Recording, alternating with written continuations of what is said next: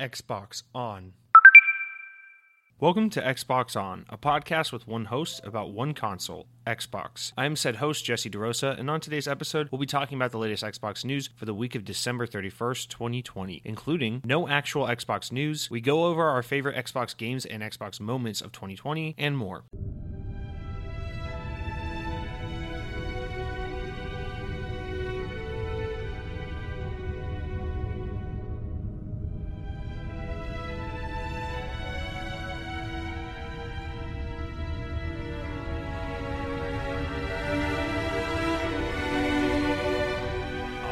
Finally made it to the end of 2020. Literally, the very, very end. This episode is going live. Well, I'm recording it Wednesday night, December 30th, but it'll go live on December 31st, the morning of New Year's Eve, of course. So, the, the absolute last day you could possibly do anything in a year is the day this final episode of the year is going out. So, what I tell you guys, I don't stop putting out content. I'm just so goddamn amazing. Excuse me while I kiss my flabby arm muscles real quick.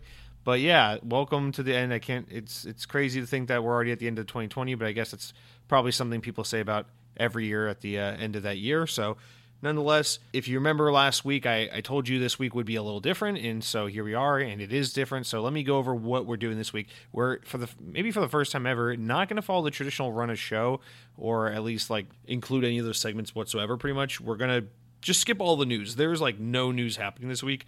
There are a couple of really small stories we could get into if you want to if you want to actually like fall asleep, but there's nothing really of notice other than, you know, some rumors going around about Ubisoft Connect coming to Game Pass, which is pretty unsubstantiated at this point. It seems like a lot of major outlets aren't even picking up that story, so maybe we can save that for next week. But this week I really wanted to take this really slow holiday week to do a retrospective. And so last week I asked for you guys to write in with your favorite moments, games, Xbox related things of 2020. And a lot of you wrote in with uh, you know some varied takes and, and kinds of uh, feedback as pertains to that question. Tried to leave it open ended so you guys could just kind of have creative freedom to say whatever you wanted to say about Xbox for the year of 2020, whether that be favorite games you played, ranking them, some favorite moments, or just personal memories. I don't know, just interesting stories. So we're going to go through all of that. So it's going to be kind of like a glorified comment section where we go through all of those and kind of talk about them and, and have our little retrospective about tw- the year of 2020 in gaming. And then after that, I'll go over my favorite games I played on Xbox this year, as well as some notable moments uh, in, uh, in, Xbox history that happened this year. After that, we'll probably wrap it up with some regular comments because I, I, always love to get into those. But that's basically the plan for this week. If you were looking for some news, sorry, there really isn't any. I could, I guess, I could have created some news. I could have made up stories. If you're here strictly for the news, I could have just made up some stories. Maybe I could have said uh, Xbox buys Zynga so they can bring uh, Don Mattrick back into the Xbox fold. Although I don't think he's at Zynga anymore. I don't even think Zynga's at Zynga anymore. But anyway, let's stop peddling around and actually get into it. So, oh, actually, I have one more little note I want to make before we actually jump into things, and that is that next week uh, next week's a really obnoxiously stressful week for me. Um, so normally I record the show every Wednesday, it goes live Thursday. Uh, but next week I'm going to be recording a day early. Nothing's going to change for you actually because the podcast is still going to go live Thursday morning like it always does. But I'm actually going to record it a day early, Tuesday night instead of Wednesday, because I've just got a lot of stuff happening Wednesday, Thursday with work and everything. And I need to buy myself some time. I think this kind of works out nicely because next week probably won't be a very busy week for news either. Usually it's the last half of December and the first half of January are pretty dead. So I'm not expecting for this one day of the news cycle being cut out to really make a difference in the show, but who knows? I, am making this be known to you because I want you to be aware that if for some reason, you know, I record Tuesday night and then next Wednesday, Microsoft buys Sony and then launches all the PlayStation executives into outer orbit. Just understand the reason why I'm not covering that story on the show is because I recorded a day early and that happened on Wednesday, not Tuesday. So that's all I want to say. The, nothing changes for you. The show still goes live same day, same time, but I'm just recording a day earlier.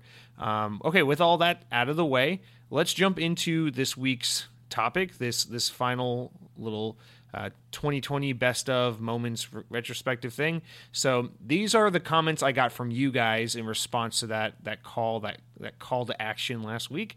Um, and we're going to start off with OG Man Man, who says, Hey Jesse, we finally made it, man. I've been listening since the beginning of March every week, and here we are at the end of the year. Let's keep it going for another. Congrats to you. Thank you. And you say, My top three favorite games of the year are one, Halo the Master Chief Collection. All the updates and improvements this year have finally given us what we thought we were getting when we bought the game a couple years ago, and I love it. Number two, Battletoads, and I've brought this up to you before. Me and my six year old blew through the game in one sitting together, and it was just one of those moments we've had together. It was just one of my favorite moments we've had together. And three, Gears Tactics. I just started this a few weeks ago, so it might be recency bias, but man, this game is fucking fun. It's my first XCOM type game, and wow, I'm really enjoying it. I know you and I typically have the same taste in games, and I didn't think I'd like it at first, so if you feel that way, at, at least just give it a try for level one. It's easy to jump in and out of each level like a puzzle, so it just feels so good when you and it just feels so good when you beat it. I'm actually glad you you mentioned that because Gears Tactics is this game I keep staring at that I have downloaded on my hard drive and I just still haven't given a try yet, and it's for that very reason. So I keep thinking like man, I'm probably not going to like this game. And I feel so obligated to try because I like Gears of War, but I also don't think this is going to be my kind of game, especially when I just tried Wasteland 3, you know, when that came out a few months ago and wasn't into that at all. Although I wanted to be, I, I still like the setting and the idea and some of the writing. I just, I just couldn't get into the game. So I, am going to take your word for it. I am planning on trying it. I'm just very busy with a couple things, and when it when it when I do have time for gaming, I'm very focused on something in particular at this moment. I'm just kind of going through one of those weird phases where I'm just fixated on one thing only. So I, will take your word for it, man. I'm definitely planning on getting around to it, but I'm glad, I'm really glad you enjoyed it, especially, you know, since like you mentioned, like this isn't normally your type of game and that it kind of clicked for you. So that's really promising, and it makes me a little more excited to give it a try. But I, I like your list here. All Xbox console exclusives or all Xbox first party games. Battletoads, which I, I I agree was also a really good game, and Master Chief Collection, Master Chief Collection, which you know I'll never ever ever complain if you're going to put Halo on your list of best games of the year. So pretty solid list there, OG man. Thanks for writing in, and I appreciate you being a uh, a consistent listener and, and engager of the show. I, and um, I don't know. Here's to another year of this this bullshit banter. Eric Masson comes in with our next one and says, "I've always loved video games, but the pandemic has led to a new level of video game fandom I never thought I'd reach. I never listened to podcasts, but here I am in 2020." Tuning in every week to Xbox podcasts religiously. And I know, Eric, that when you say Xbox podcasts, you really just mean, mean my show and, and probably Joe Rogan or something because everyone listens to that. And then you say COVID 19 is responsible for me becoming a fan of your podcast. So congrats on profiting off a global pandemic. Jesse, you capitalist. Goddamn right. Anyways, my top games of 2020 um, are Far Cry 3, are, are the Far Cry series games 3 through 5, including all the DLC maps. Had never played any of them until this year, and now they're some of my favorite games.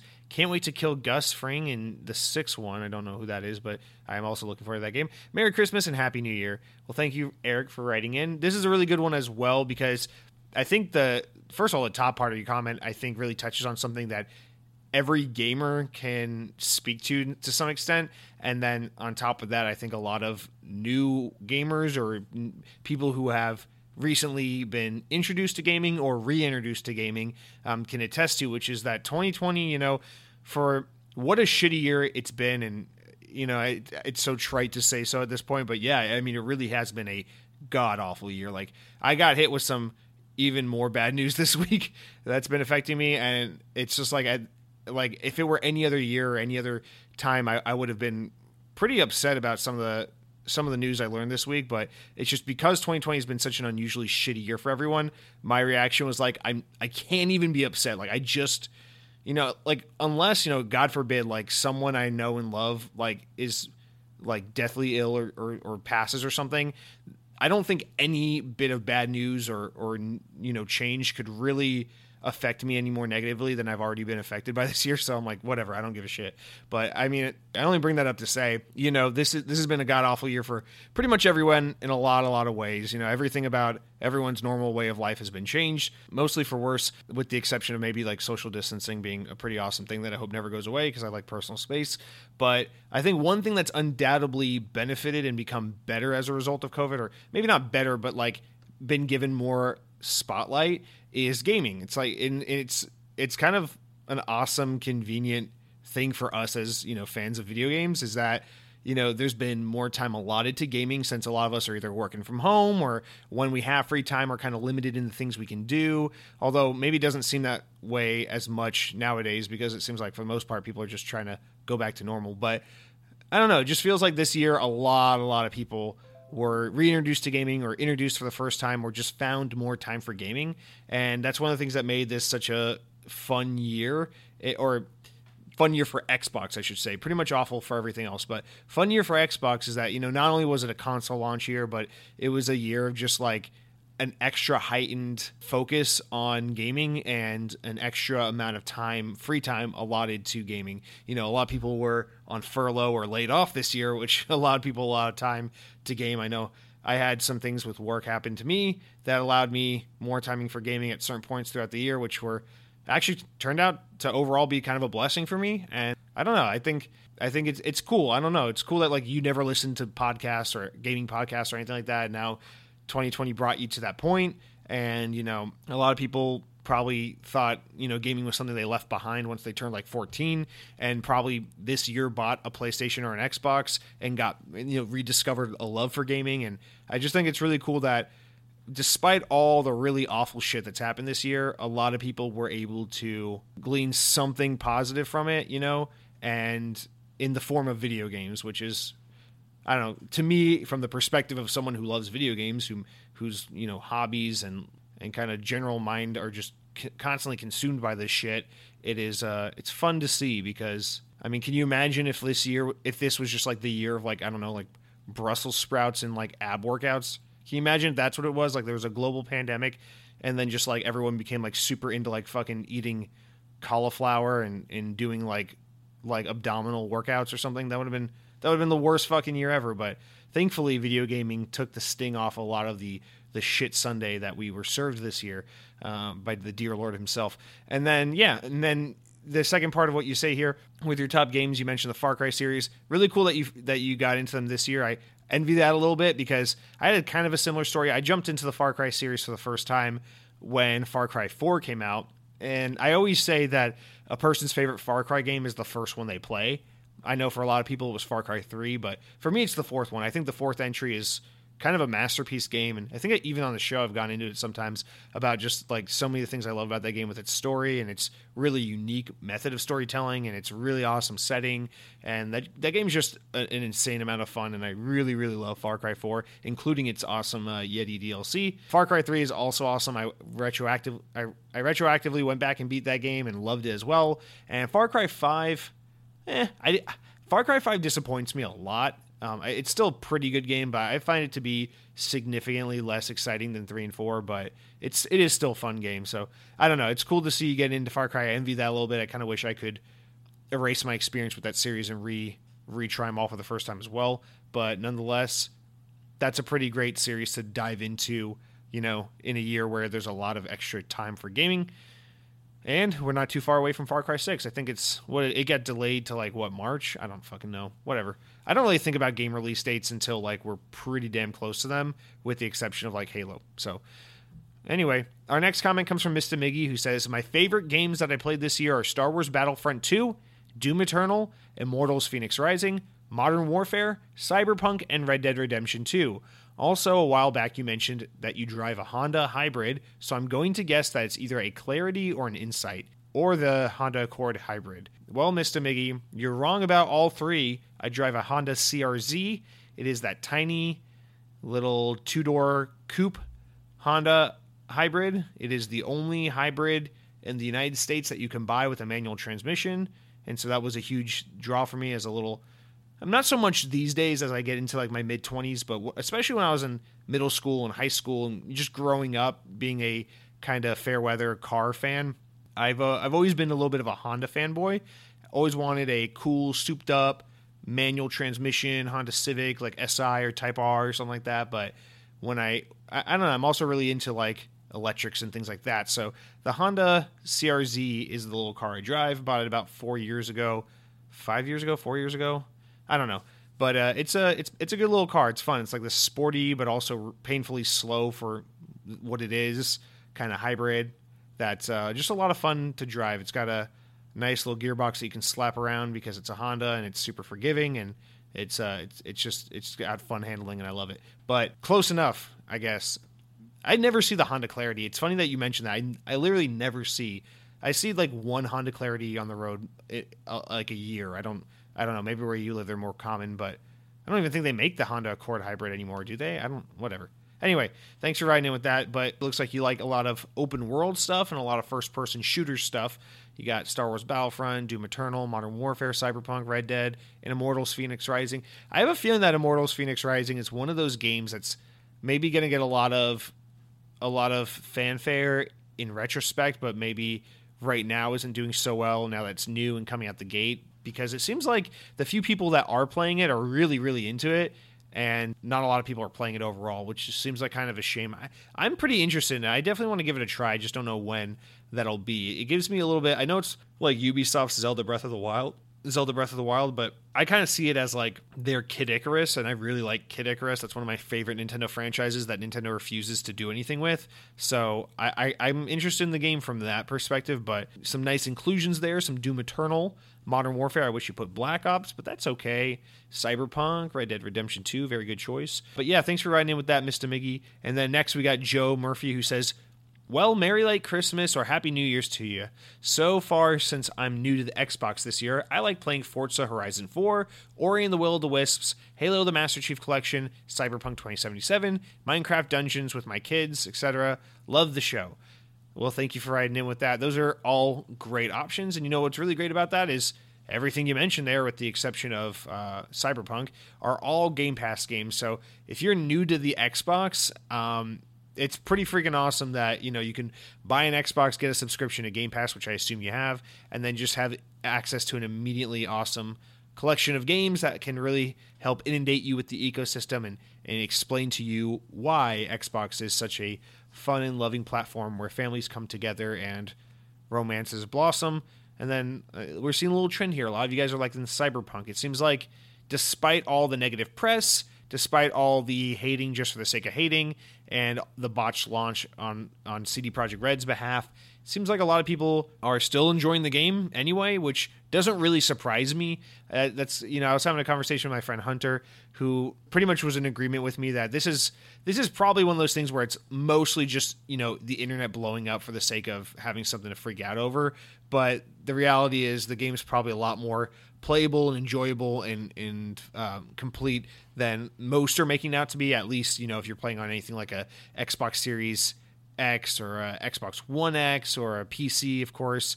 Uh, of course, it, it does seem like a pretty unfortunate story for the OG Xbox One and PS4 gamers, but I, I'm I'm sure that there are a lot more people enjoying this game and not having massive issues with it than uh, than the conversation, so to speak, is is letting on. Is what I mean. But glad to see you've been enjoying that along with some other great games. And welcome to the Xbox ecosystem. I hope 2021 will be the next of many many years of Xbox gaming for you, and that uh, we'll be able to talk more and more about the awesome badass kickbox Xbox games that you play in the following in the following years. Jay comes in and says, "I'm going to list 5 games that I had the most fun with." That either A I had the most fun with or B that got me through this year. This is a good one. I like this kind of premise. First one you said is New Super Lucky's Tale. This was a game my four year old daughter loved so much that we shared many hours playing. That's a good one. Uh, Jedi Fallen Order wasn't the greatest of games, but it felt like Star Wars, and I got to use a lightsaber and force powers. Next, you had Cyberpunk. You say you have clocked about 35 hours already and barely scratched the surface of the main campaign, one of your favorite genres. Gears 5 finally got around to it and it reignited your love for the series. That's a good one. And then finally, you got the Master Chief Collection, was your go to whenever 2020 tried to get the better of you. That's a pretty solid list. I think we're also seeing a trend here where a lot of you guys are into the Master Chief Collection, which means i I think uh, the people who are attracted to the show are maybe Halo fans, so that's a good thing. That means I'm among sane, rational human beings. But yeah, I actually like your list here, Jay. You got New Super Lucky's Tale. I haven't played New Super Lucky's Tale. I just played the regular Lucky's Tale. I actually played it earlier this year, and I agree that game was a lot of fun. I feel like I feel like that game was, you know, it's nothing like super groundbreaking, but it was um, a pretty great time, all things considered, and I feel like it didn't maybe get enough attention because it's just I don't know, just it really captured the kind of unplug your brain fun, but in a you know like charismatic and, and, and charming, little fun character platformer, and I think we need more of that these days. And uh, just you just haven't seen a lot of it lately, so that's that's a nice game to play. And I also agree with you here on Jedi Fallen Order. That's a really good game, but it's not the greatest of games. I feel like Jedi Fallen Order gets a little too much too much love and hype surrounding it. Like I liked the game. I love Respawn. They're one of my favorite developers. I didn't find the game to be like like knock your dick off like amazing. Like I found it to be pretty good, but it wasn't like it's not like oh my god this is the new standard for like a third person action game or a Star Wars game. It's like I've played better third person action games. I played better Star Wars games. I've played better Souls like games. I don't know, but it, it, it is a great game and it is definitely worth a full playthrough. So and yes, the the lightsaber does feel great in that game. Cyberpunk again with the with the whole I th- I think people are just enjoying Cyberpunk. It's a lot to do about nothing with maybe maybe that's not really fair because there are some people who are seriously having issues with this if they own like a base Xbox One, but it, it does seem like for the most part there are lots and lots of people who are able to have some fun with that game despite you know what what the conversation might lead you to believe. Gears 5, a very, very phenomenal game. Glad you got around to it in the Master Chief Collection. Well, what more needs to be said about that? All right. And then next, Sam Torres jumps in and says, Merry and Happy Christmas and New Year's, Jesse and Josiah. My game of 2020 is a bit dated Assassin's Creed Origin. Yeah, the Egypt one. It was my go to during the hours and hours and weeks and months of lockdown. I went all over BFE looking for anything and killing hippos or crocodiles. Also, in regards to eating, I've been hitting up IHOP for their hoppy for their hoppy hour daily from 2 to 10. $5 cheeseburgers with fries is really special. Didn't expect it to resemble the burger they usually sell for 8 to 10 bucks, but what the hell? It sure does.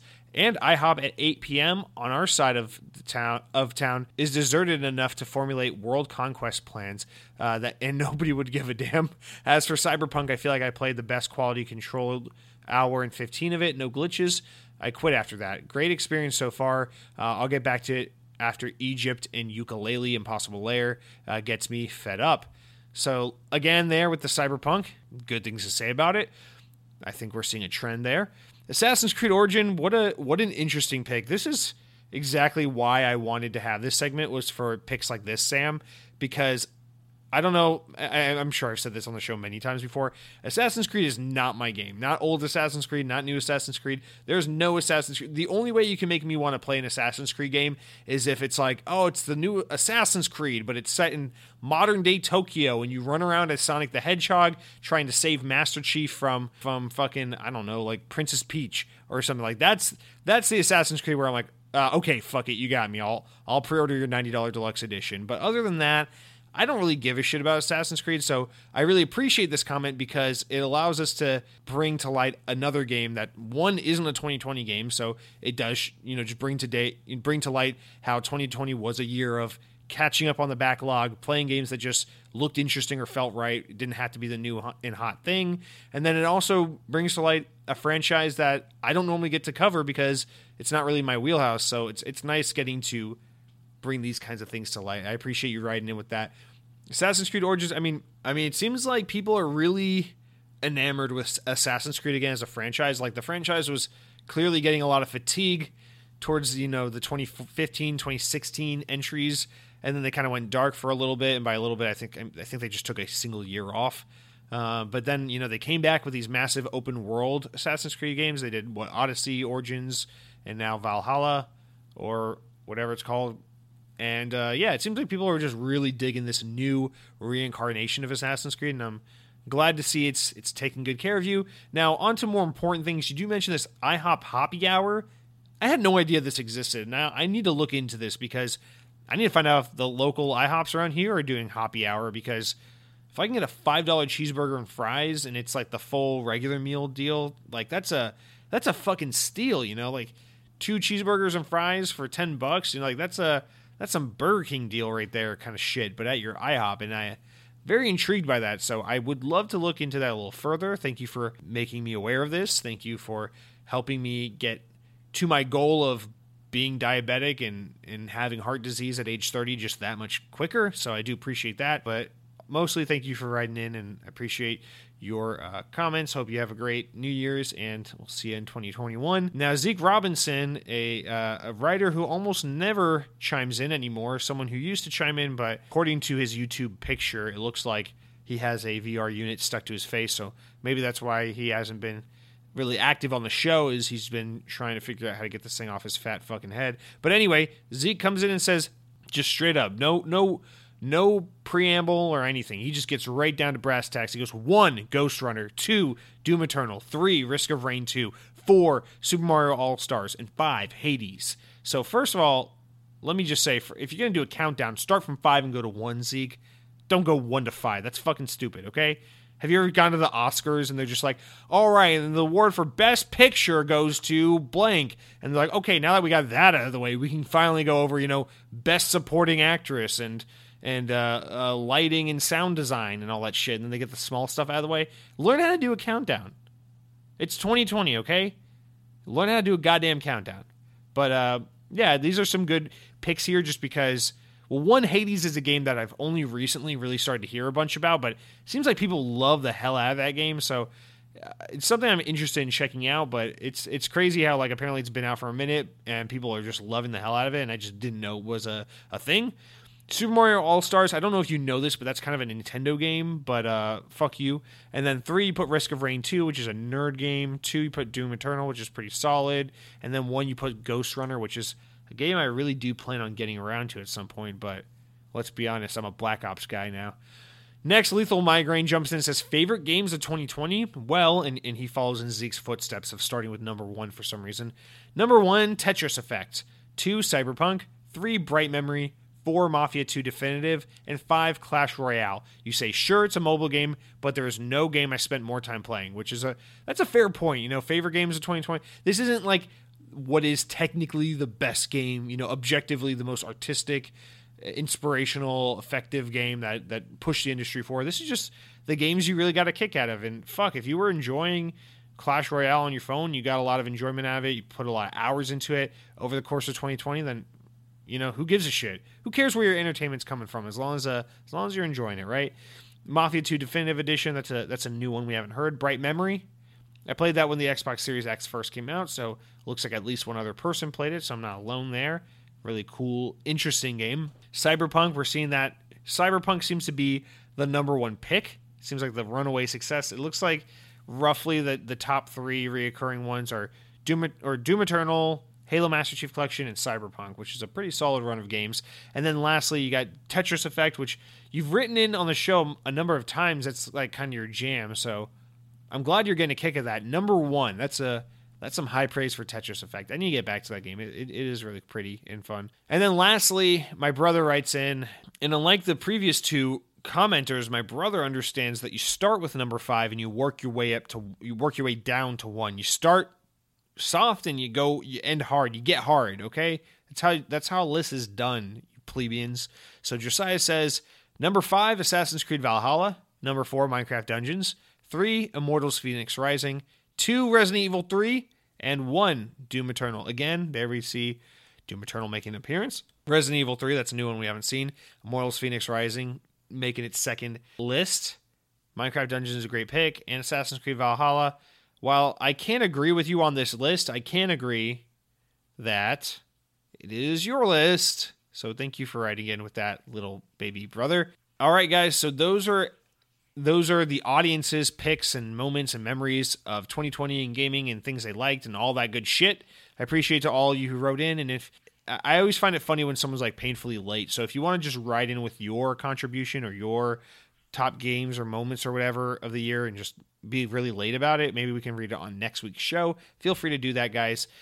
But before we can do that, I gotta gotta jump into my games. What about me? Where's my list? So I have two things I want to do. I want one to do my top five games I played of 2020 and two, I want to do like my notable moments and things and kind of have a little discussion surrounding that. I guess that will be kind of the main segment of the show, if you will.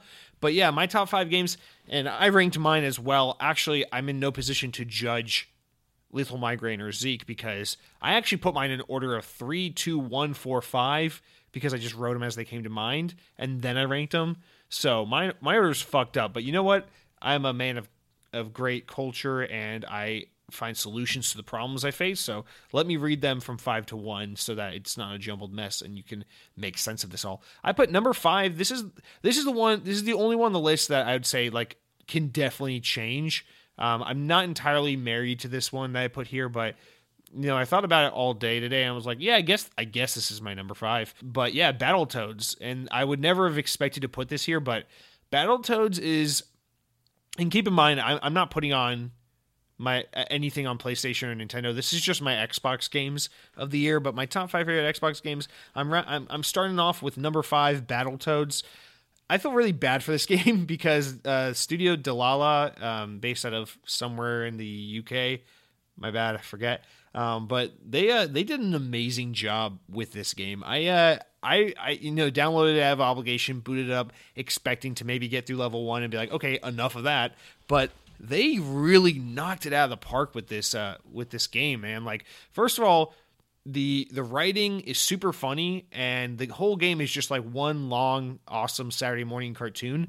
And they totally understand I don't know the game has this perfect balance of like genuine humor and like self-awareness and just you know just like good characters that play off one another really well. And it's just a really funny lighthearted beat 'em up game with really varied gameplay. You know it's not all just side scrolling brawler levels. There's the the whatever speeder bike levels, whatever they're called, and there's the uh, all the little like mini game levels and all the fun boss fights and just there's just so much varied gameplay and there's like twin stick space shooter levels and there's just so much variety in the gameplay in this short you know three to four hour game that the whole game just feels like this constantly changing new experience that's like really carried by the story and the writing and and the new ways to play and that's not something you would normally say about a 2D side scroller brawler and I, I, I just don't know what to say about Battletoads. It's like the combat's really good. It's it's tough but fair,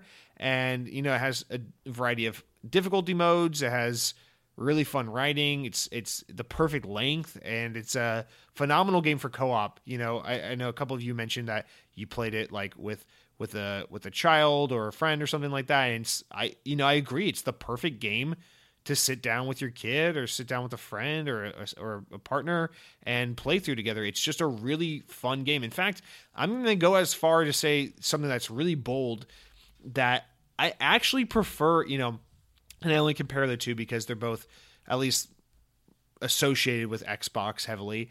Um, but I, will go ahead and say I prefer Battletoads to Cuphead. And I know, you know, Cuphead was such a phenomenon when it came out because the art style. You know, I'll never take that away from Cuphead. That game is an amazing, beautiful work of art because of the animation, the art in that game. Like I'll never try to take that away. Like I love that game for that reason alone. But from a gameplay perspective and a pure enjoyment perspective, I got so much more out of Battletoads than I got out of Cuphead. Um, in fact, I still have never finished Cuphead, but that's beside the point. Like, I just, I, I don't know. I just have so much love for Battletoads, and it makes me really, really sad that this game just kind of came and went without so much as a peep from pretty much anyone. Not, not in this audience in particular, but just like generally, it seemed like no one gave a shit. And we'll get, we'll get into that later um, with one of my notable moments of 2020. But I don't know. I, I feel really bad, you know, for the teams behind that game that you know between Rare and Dlala Studios that the game just didn't get more press and, and attention and, and hands on, and, and, maybe it did. You know, it is a Game Pass game, so just statistically, a lot of people probably downloaded and played it just because access. You know, but I don't know. I, I, wish the game got a little more of the air and, and conversation this year because I think it really is a super fun nice two sitting weekend kind of friend couch lighthearted game and uh, I wish we had more things like this. I'm really hoping that this isn't the last we've seen of the Battletoads because I was really, really pleasantly surprised with what we got. Uh, for my number four, and, and from here on out, I'm pretty confident in the placement of these these last four. But for number four, I put Black Ops Cold War, and you guys know I've been saying for the past couple weeks, I'm on some really fucking weird Black Ops kick right now, where like I don't want to play anything other than Call of Duty Black Ops. Like I played Black Ops Cold War and it somehow reignited my old, long dormant love for the Call of Duty franchise that I used to have as a child, in particular the Treyarch games, World at War, the Black Ops games, all that. And it's really just sent me down this rabbit hole of like, I rebeat um, Black Ops 2, I replayed Black Ops 1. I just in the mail got Black Ops 3, so I'm playing through that for the very first time, and I'm actually loving that game too. And I'm waiting on Black Ops 4 to come in the mail because I never played that one either. And I'm actually feeling really sad now because I'm realizing that you know there's this there's this period from like 2012 to like roughly last year or now where I just kind of stopped really acknowledging Call of Duty and just kind of wrote it off as like this thing that's just not for me anymore. And what I'm kind of realizing now is that I've just been playing the wrong Call of Duties consistently. Like I skipped 2013. I played that Sledgehammer one in 2014, Advanced Warfare, and found it to be just okay. I liked the campaign. Um, then I skipped Black Ops 3. I skipped Infinite Warfare. I skipped Black Ops 4, you know, and I just played World War II again, Sledgehammer. The thing is, like, the past generation, pretty much the only Call of Duties I played were the Sledgehammer games. And what I'm starting to think is maybe maybe there's a bigger difference in Call of Duty between developers than most people give credit for. Like my brother was saying this this past week, you know, oh, the thing about Call of Duty is at the end of the day, Every Call of Duty is pretty much just the same as last. The Call of Duty community likes to get up in arms about how last year's entry was better, this year's entry sucks. They always do that, rinse repeat, you know, like clockwork. They're always just bitching about something. But every Call of Duty, more or less, is the same fucking game. So if you like one of them, there's no reason why you shouldn't like, you know, whatever the latest one is. But I think he's actually extremely wrong about that. And in my experience as of late has really proven that because you know, I was a big Call of Duty player in the 360 days, as I assume many were. You know, Modern Warfare, Modern Warfare 2, World at War, Black Ops 1. These are some of, these are not only, you know, the best Call of Duty games, but these are just some of the best games on the Xbox 360. And I stand by that. That's I really don't think that's pure nostalgia. I really think that's like just genuine fact. The the fact that like these games were coming out like year after year, like Modern Warfare, then we got World at War, then we got Modern Warfare 2, then we got Black Ops 1. Like that was just 4 years back to back of phenomenal Call of Duty games. And they were just they're so good. Like and and I'd argue, you know, like especially Modern Warfare 1 and 2 and Black Ops 1 also like not only are they amazing multiplayer amazing zombies amazing campaign from a gameplay perspective but they also tell really compelling and awesome stories. And you don't get that a lot with call of duty anymore. So like like i was really into call of duty at one point you know as many were but uh, pretty much ever since the the xbox one came out i just kind of dropped the franchise clean you know? I, I didn't play i didn't play ghost which was the first one on xbox one and I just didn't really give a shit about the franchise. I only bought the the Sledgehammer entries, you know, Advanced Warfare and World War II, out of out of curiosity, uh, out of like interest for the campaign because I respected the developer. And what I'm realizing now, you know, now that I'm kind of falling back down the rabbit hole, is like the reason why I had such a whatever experience with Call of Duty, you know, was because I just didn't really enjoy the Sledgehammer games all that much. And if you've been listening to the podcast for a long time, you'll know last year I bought Modern Warfare 2019, and I actually really spoke very highly about that campaign. I stand by it. I think Modern Warfare 2019 has a really good campaign. It's one of the better Call of Duty campaigns in recent history. Um, but I, I fucking hate that game's multiplayer, and I really hate Warzone. I, I do not like Modern Warfare at all outside of its campaign. And, and the longer that game goes on, the more and more I, strongly I feel that way. That like I'm really starting to realize like my problem with the Sledgehammer games is like the multiplayer just feels so it just feels so like samey and boring and safe. And then I, I don't like the Infinity Ward Call of Duties because now those are starting to just feel like too realistic. The art style is like overly detailed to the point where it's just hard to see characters running around the map and and tell like trees apart from buildings apart from players running. And it's just it's just like too focused on mechanics and realism.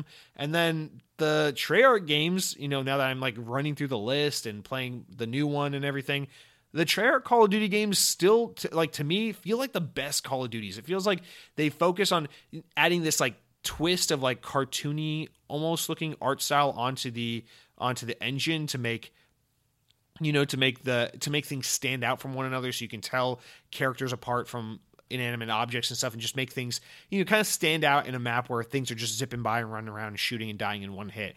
And i just feel like i don't know there's just something about treyarch's approach to design and weapons balancing and feel and shooting and art design that they just kind of nailed the balance just so that like when i play Black Ops 3, which I'm playing for the first time now, when I pl- when I go back and play Black Ops 1 and 2, when I play Cold War like I've been doing a lot lately, I realize it's like they still have the special sauce. They still like the Treyarch Call of Duty games still feel like the addictive loop of Call of Duty gameplay I used to love so much back in the 360 days. And that's kind of what I'm realizing right now in this uh, obsession. Oh my god, I can't believe I'm still talking about Black Ops Cold War. But I, I, the reason I put this game on the list is because even though I don't find it to be, you know, like top three Call of Duties of all time, it is the game that helped get me back into the franchise and reintroduce me to it and helped me to explore it enough to understand why I was disconnected from this franchise for so long and what it was that I did and didn't like about the franchise. And, and, and so basically what I'm finding out is like, I'm just, I'm really into Treyarch's Call of Duty games. Like those are the ones that I seem to just get the most enjoyment out of. So I don't know. I'm just, I've been having a blast with Cold War, even though I take a lot of issue with it because this new approach to Call of Duty where it's like, you know, it's Infinity Ward's engine, but it's the Warzone parts have to be in there, and the multiplayer progression is shared with Modern Warfare, but the campaign's made by Raven, and it just it doesn't feel like this cohesive Call of Duty experience like it used to. You know, like Black Ops 3 was or Infinite Warfare were probably like the last Call of Duties where it's like, you know, this is like the complete package. Like this is Infinity Ward's complete Call of Duty experience or you know, Treyarch's complete Call of Duty experience. And I know they get lots and lots of help from support teams, but like there's something about Black Ops Cold War that just doesn't feel like a complete you know it feels like a hodgepodge of like different teams elements shoved together into one package.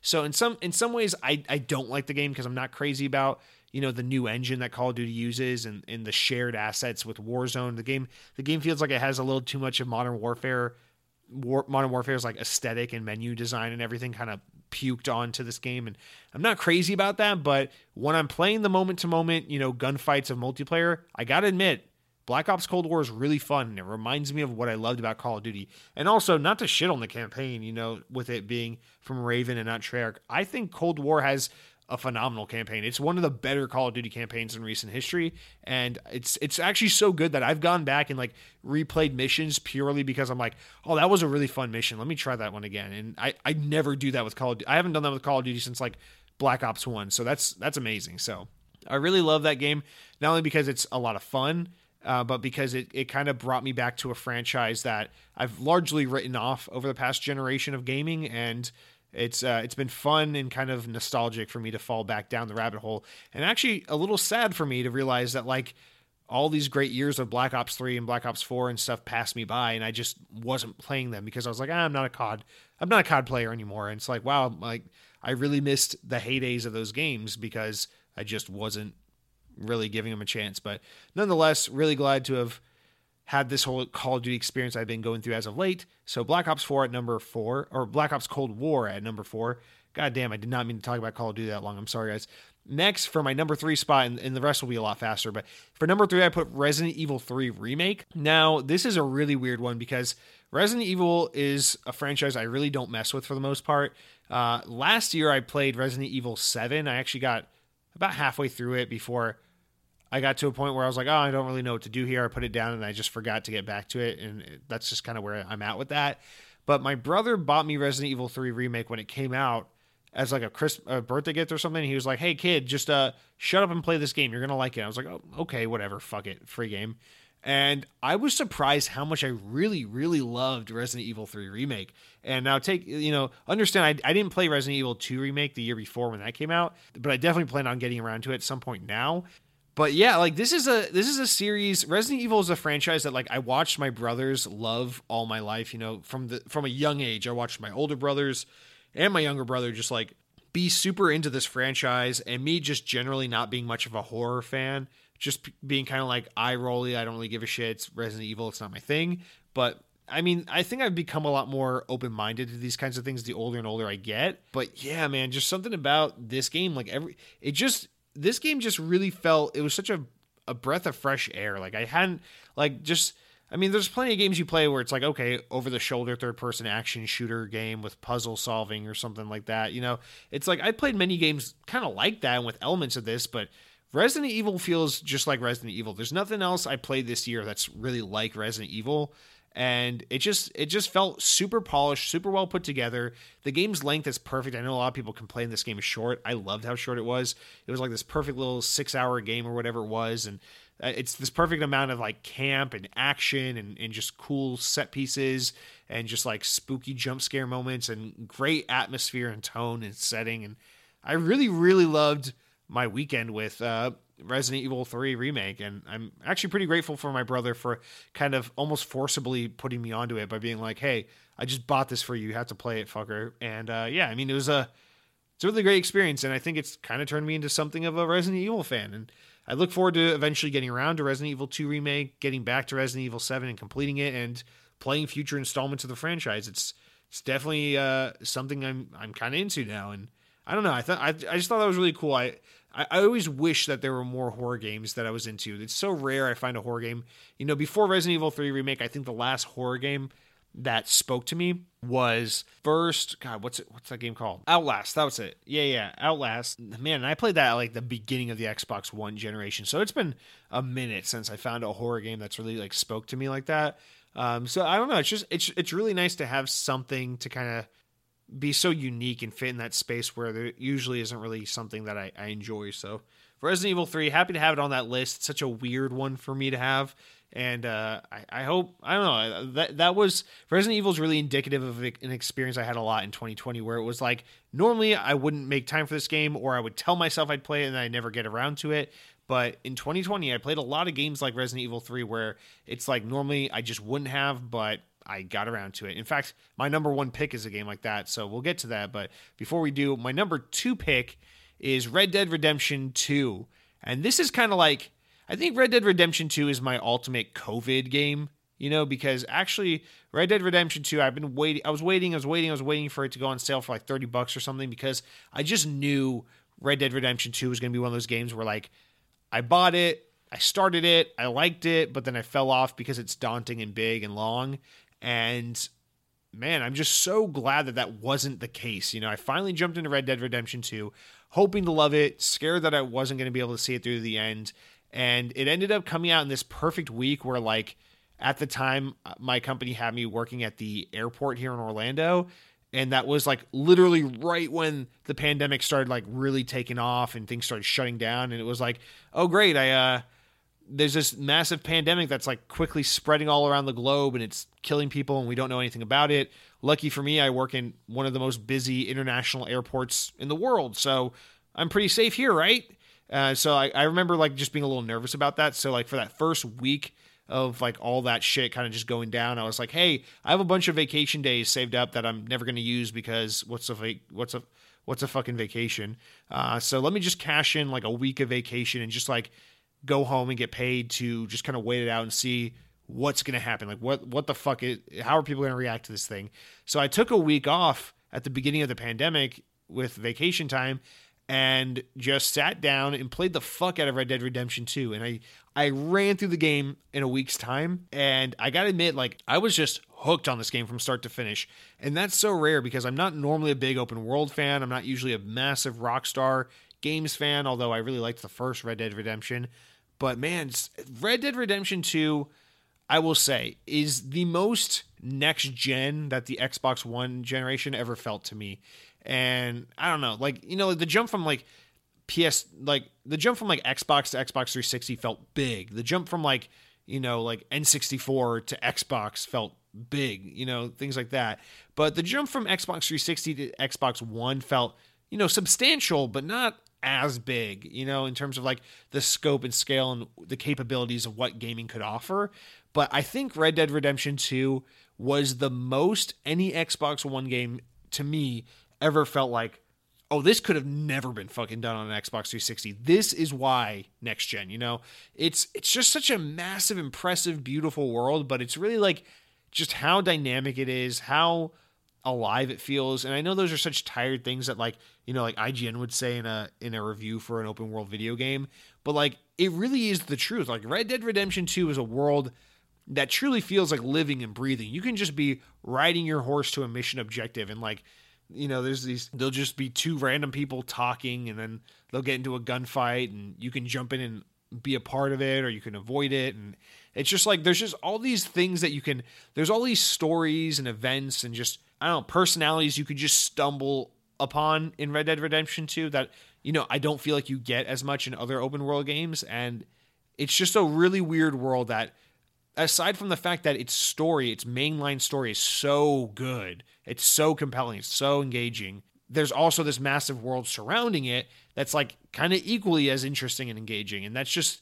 not something I'm used to feeling about open world games. I usually feel like I'm so disconnected from how people feel about open world games because people are always saying things like that like oh the world feels so massive and it's so inviting. There's so many things i want to do because it's so real and feels lived in. And it's like i never relate to when people say those kinds of things about an open world game but red dead redemption 2 was like the one exception to that rule.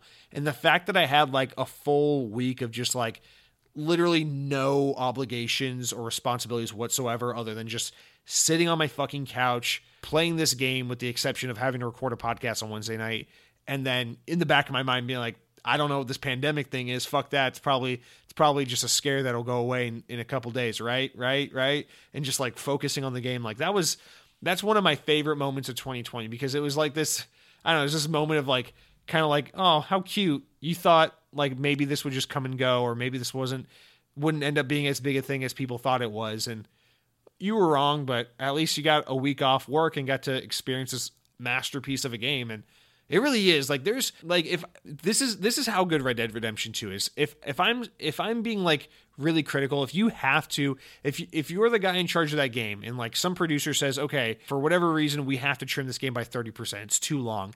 I could point all the point I could point out all the points in the game where I'm like, this point's too long, this mission this mission is unnecessary, it doesn't really serve the story that well. This character might as well not even exist. Like all of these points in the game are kind of a little drawn out and unnecessary and, and just bloat the game. There's so many points in the game where I could point to and say that about this game, but yet the storytelling is so good, the gameplay is is good enough along with it and the characters are so believable and, and just intriguing that despite there being moments in the game like that and but despite the game being so bloated and so long i never felt like well i just wish this game didn't have that. I just wish they didn't have that part. And the only part of the game if, if i even remotely feel that way is the part that short couple hours where you're on that other island. I won't spoil like anything else about that. But when you go to that island for a couple hours that part's a little like tedious and hard but honestly, for the most part, like there are so many other points in the game where I'm just like, was this part really necessary? Does this really develop the characters that much further or, or move the plot that much further or, or, really add to this world that much more, all that much more? And my response is like, yeah, I don't give a shit. I love that it was there because the game was so good. And I, I almost like, I can't really think of other games that make me feel that way. So I have to give Red Dead Redemption like an endless amount of credit and love for for offering that and being that game. You know, like I said, I'm not a huge open world fan. I'm not a huge Rockstar Games fan, but Red Dead Redemption 2 is one of the very best things in gaming history. I got, I got to say, like, if you want to prove to someone why gaming is a serious form of art, a serious method of storytelling, a serious, you know, discipline that, or a, a, I don't know, like just like something that has evolved far past the days of Pong or Pac Man or something like that. You show them Red Dead Redemption 2 because that's a that's a masterpiece. Like when I see things like the Oscars and I see them trying to talk about all the shitty pandering Hollywood movies that have come out in the past year or whatever, and then trying to give awards out, I'm just like, I'll be honest with you, Red Dead Redemption 2 is significantly better than any movie I've seen in a very long time. Like it's a it is a way more compelling story and world and way better acting, way better characters. Just like I don't know, to me, it's like way more my speed than anything I've seen at the theaters in, in quite a while. It's a it is just some of the absolute like highest quality of storytelling I've, I've experienced in so long. And I, I really think, you know, the game gets obviously tons of credit for all those things and people love it for those reasons. And the game sold extraordinarily well and they made shit tons of money off of it. And it still has a, a somewhat thriving online community. But despite all of that, I, I could, I think you could make a case that this game still doesn't get enough love and respect. In fact, I know it doesn't because for some reason people like Grand Theft Auto more than Red Dead Redemption. If I'm being honest, man, Grand Theft Auto 5 doesn't hold a fucking candle to Red Dead Redemption 2. That's how good this game is. But that's just my opinion. I, I really loved that game. And so you go, well, Jesse, you spoke so highly of Red Dead Redemption 2. Whatever could be in your number one spot if that was your number two. Well, you dumb idiot. And for the last time this year, I'll tell you. Yakuza 0. Fuck it. Yakuza 0 is by far my number one game of the year. This is a game that I should have never fallen in love with. Yakuza is the girl that's totally wrong for you, but totally right, and you can't say no. I downloaded this game out of pure boredom during like the lockdown and the pandemic and everything, where I'm just like, I have extra time for gaming now, and I want to make good use of Game Pass. And look at Sega making an initiative to get more games on Xbox. And I love Sega, the publisher, and I love Sonic the goddamn Hedgehog. And I want to support Sega playing nice with Xbox because I want to see more of this. So fuck it, let's download Yakuza. I'm pretty sure I won't give a shit about it, and I'll probably delete off my hard drive after 10 minutes. And I watched a video game Dunkey video on Yakuza, and I was like, oh look, even even Dunkey's making fun of the game. It's like, oh look, I love Dunkey, I I don't like Yakuza. And then I downloaded the game, I booted it up. And I was like, "Oh, look at this fucking intro! Some stupid little, uh, eh, little yakuza mafia thing. This is gonna be dumb." And then, like, like 15 minutes later, I'm just like, "Okay, wow, I'm still playing this, huh?" And then it was like 30 minutes later, it's like, oh, look, I, I haven't shut off yet. And it got to a point where it's like two hours in, three hours in. I'm like, why the fuck am I still playing this game? Like, why have I not stopped playing this game? And then I just couldn't stop.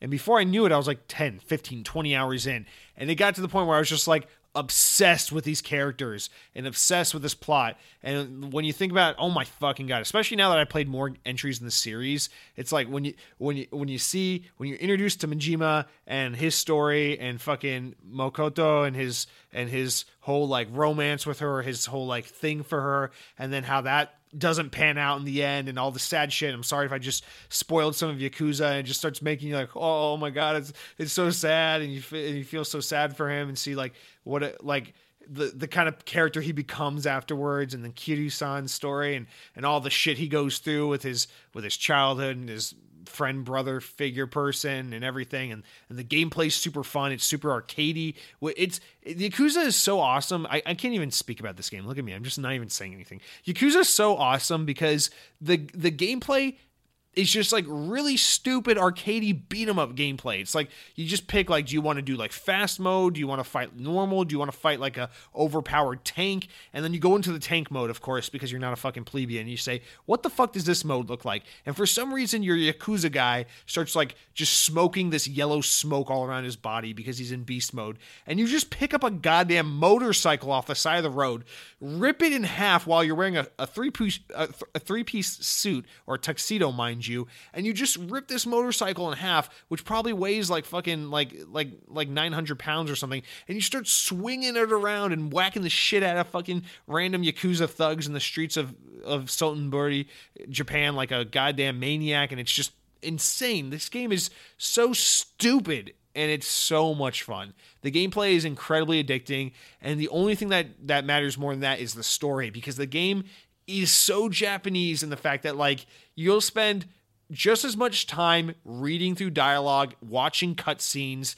and it just storytelling, exposition, dialogue, whatever. You'll spend just as much time doing that as you'll spend actually playing the game, just like you would in any of those Final Fantasy weeby ass Japanese games. But in Yakuza, it's so warranted and it's so welcome because every moment of dialogue is amazing and every moment of cutscene is amazing and every moment of gameplay is amazing. And the game understands the balance of the storytelling and the action and the drama so well that it's constantly you like, oh, okay, we're going a little heavy on the action. Okay, here's some storytelling. Okay, you're going a little heavy on the storytelling. Here's some like side stuff that's that doesn't even feel like side stuff because it's fun to do. And here's this, and now you're in this environment, but now you're in this environment. And the game is constantly making such amazing use of such a limited number of things it, it does because it is it is like an open world game to an extent but it's kind of a small open world game. And the series uses the same fucking open world over and over again for every game because they all take place in the same place from for the most part but the game just makes such great usage of that reused asset of that reused city and that it it never feels like oh we're playing here again or like oh I'm on my fourth Yakuza game. We're still in the same goddamn city the same goddamn world map.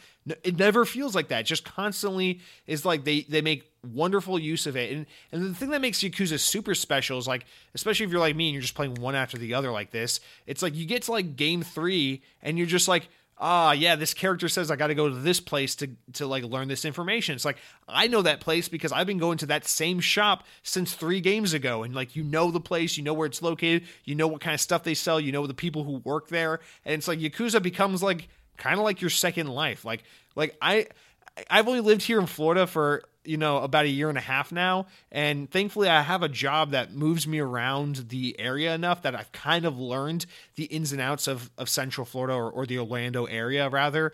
And you know i'm grateful for that but you know i've still only lived here a year and a half. There's a lot of where i live today that i just don't know because i lived in atlanta georgia for like 20 years and that was home and now I've lived here for like only a year or so and and I'm just I'm just trying to figure it out. Why do I bring this up? Because I've only been playing three goddamn Yakuza games so far, and I know the cities in Yakuza like my own fucking home. I know them the way I know Atlanta, Georgia. I know I can get anywhere. I don't fucking need directions. Put that Google Maps in your goddamn pocket and and and and, and let me do the driving, okay? Because in Yakuza, even though you don't actually drive in that game, I know how to navigate that city like it's my bitch. And that's because Yakuza builds a beautiful world that you want to explore, that you want to know, and it makes great use of its assets and of its buildings and of its locations that makes you learn them and inherently get to know them the way these characters in this game would actually get to know them because they be, these these locations become iconic. You know where you know where the park is, where the homeless people hang out, and you know where the bar is, where you used to go drinking with your with your brother before he died, and you know where the big club is, where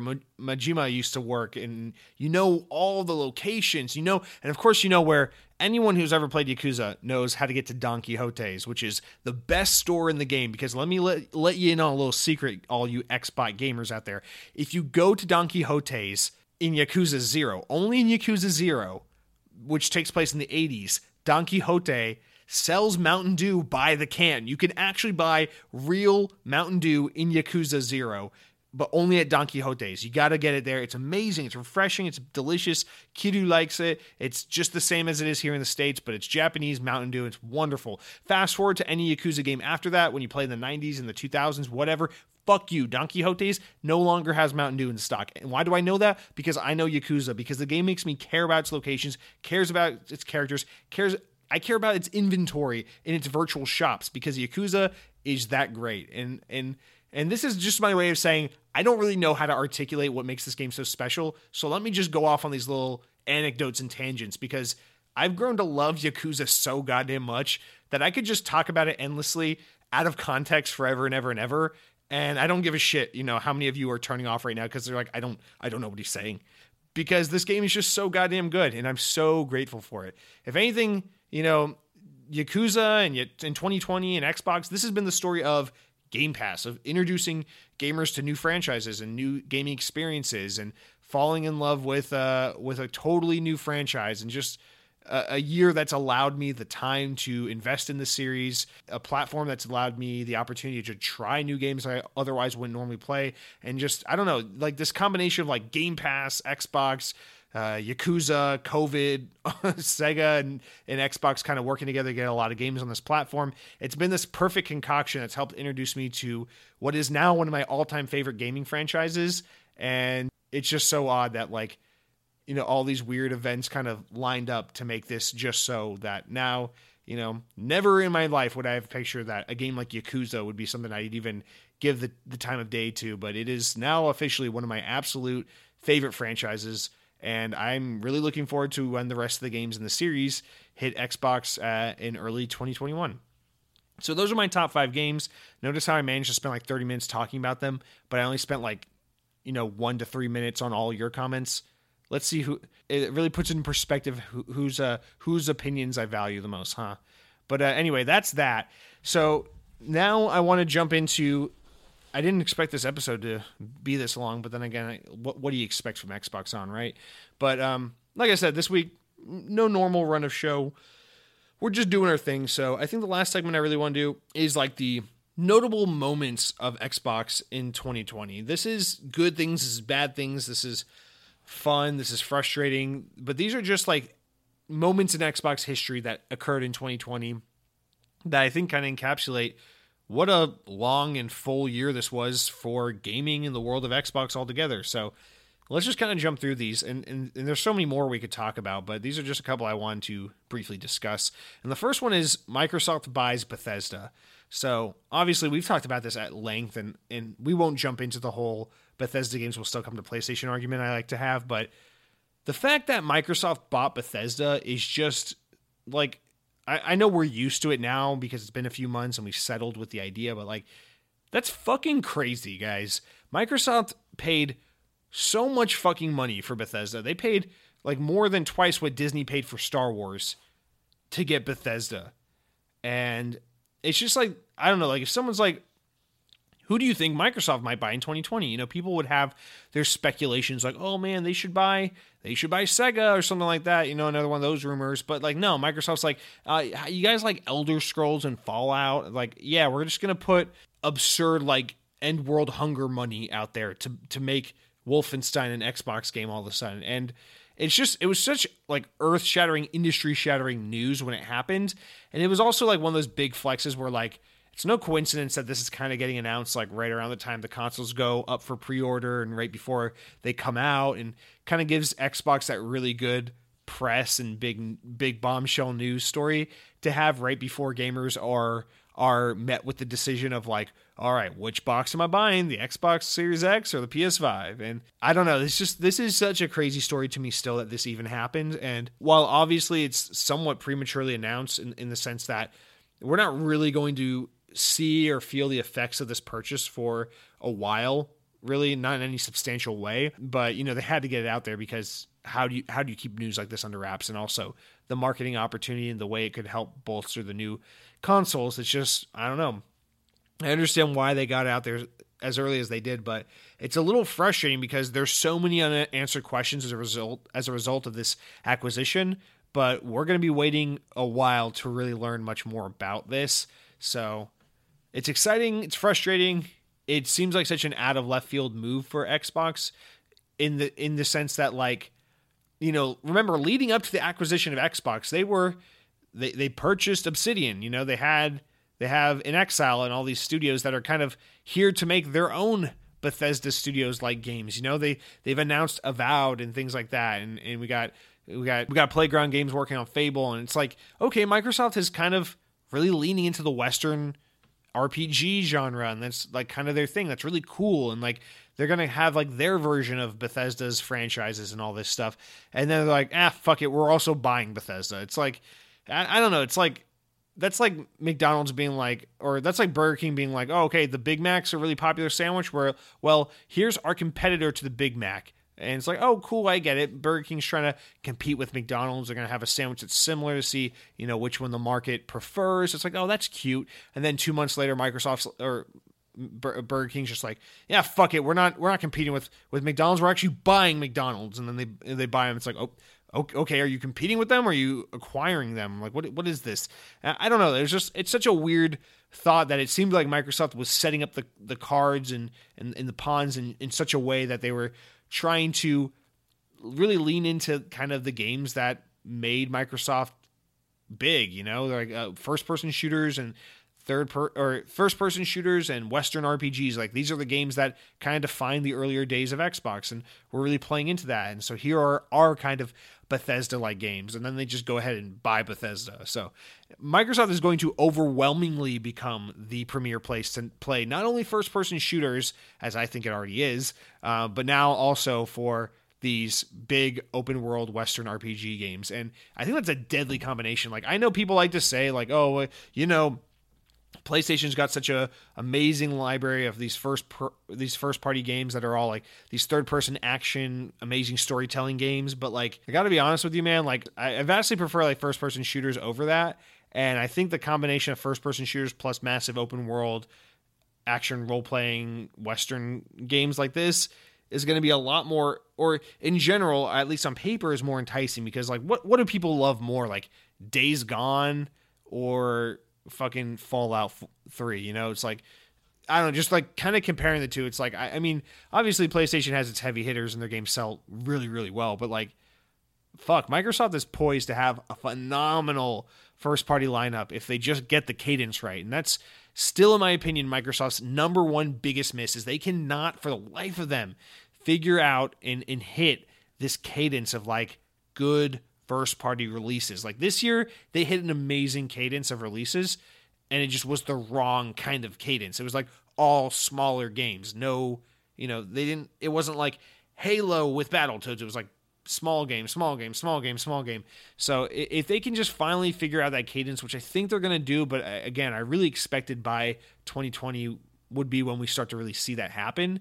But I guess not, and and maybe COVID fucked that up. You know, maybe with their launch of Halo Infinite this fall, that was supposed to be the beginning of it. But I understand things changed. But here's hoping, man. The next thing, speaking of Halo, is the Halo Infinite reveal is the next thing I have here. Speaking of things I'm kind of tired of talking about, it's just I'm so excited about Halo Infinite, and I was so disheartened to see that the reveal of this game ended up being so much memeing and negativity and disappointment because like I'm not gonna be that blind of a fanboy like I, it's uh, you know enough time is settled that like let's be honest about this like I, I watched the same video yes I noticed the game needed some work in the visuals department. Um, like obviously the graphics were good, but not up to snuff with like next gen Xbox Series X, full advantage, super powerful, best console ever made kind of tier. And and yeah, the game looked a little rough in places and looked like it had some work work to do. But I don't really care because I know eventually that was something that was going to be addressed. Like to me, all I cared about is like, does this look like Halo? Does is this like what I want to play? Does this look fun? And in that sense, I think the Halo Infinite reveal delivered on all of those fucking notes. The intro was so cool. The way like the kind of relationship between like between the pilot and Master Chief is and like the way Master Chief kind of talks to him. He's just so quiet and everything he says he says so few words but everything he says says so much and reveals so much and it's just like so he's just so like mission focused he's just he's so master chief. Like they just nailed it. Like that intro is so so good. And then the gameplay looks phenomenal. The banish looks so cool. Like just the fact that they're the guys we're gonna fight. All the new weapons they show look so cool. The grappling hook looks amazing. Open world halo i'm so excited for. Like i was just so incredibly overjoyed and pleased with this reveal. But it, it just was so disheartening to see it be like of course we can't just you know, in a year where we're just constantly seeing so many people die of this fucking pandemic and we can't do anything and everyone's losing their jobs and being poor while our governments try to fucking kill us all. You know, it's like we couldn't come together for one fucking moment and just appreciate how fun this new Halo looks and how in the spirit of Halo this new Halo looks. We just had to meme on this unfinished texture or facial animation of a fucking brute and now that's kind of like the permanent stain that's left on this game. And so so frustrating to me, but I don't know. Like I, I understand, you know, they they needed some heavy feedback like that to an extent to help send the message like, hey guys, get this game right. Don't just get it out the door. Make sure you get it right. So I'm happy it got its full year delay. I'm happy the the kind of reaction from 343 was like, yeah, we're gonna put in all the work into making this super polished. But I'm super disappointed to see that it also kind of seems like a story of like bending the knee to the fucking cucky fanboys, which I talked about at length on the show before, but it's just ah, I fucking hate it. I, I just I want to see a world where like companies and creatives and, and, and people in general can just kind of have more of a backbone and more of a personal identity and there can be less of like this corporate this corporate culture of like we have to constantly bend over backwards to make people happy so they love us and give us money it's like i think I think corporations and companies and just money people in general just vastly underestimate the power of like of like really good, I don't know, just transparency and honesty and just straight shooting and just being real. I'm not talking about like old Microsoft, you know, we have a console that doesn't always have to be online. It's called the Xbox 360. I'm not talking about insulting your audience. I'm talking about just being real, like being like, hey guys, this is our fucking vision for this game. This is our vision for this franchise. This is why we believe it. We understand a lot of people feel like this, but let me explain to you why we see it like this. And just like stick to your fucking guns and have a vision and and talk to your audience and be like, shut the fuck up. Like you don't understand how these things work. I I don't know. You know, I, I know I understand the old adage where it's like if if you have to argue, you've already lost the conversation or something like that, or however that goes. But like, I don't I don't fucking know. I just I wish we lived in more of a world where like the consumer like these these just stupid entitled consumers had had less of I don't know, had their voices had less of an impact on creative vision. And I know it sounds kind of weird. It's like, well, what, watch what you're saying there. What are, you, what are you saying? You wish consumers had less power and that corporations had more power? No, I just I I, I wish that corporate actually quite the opposite.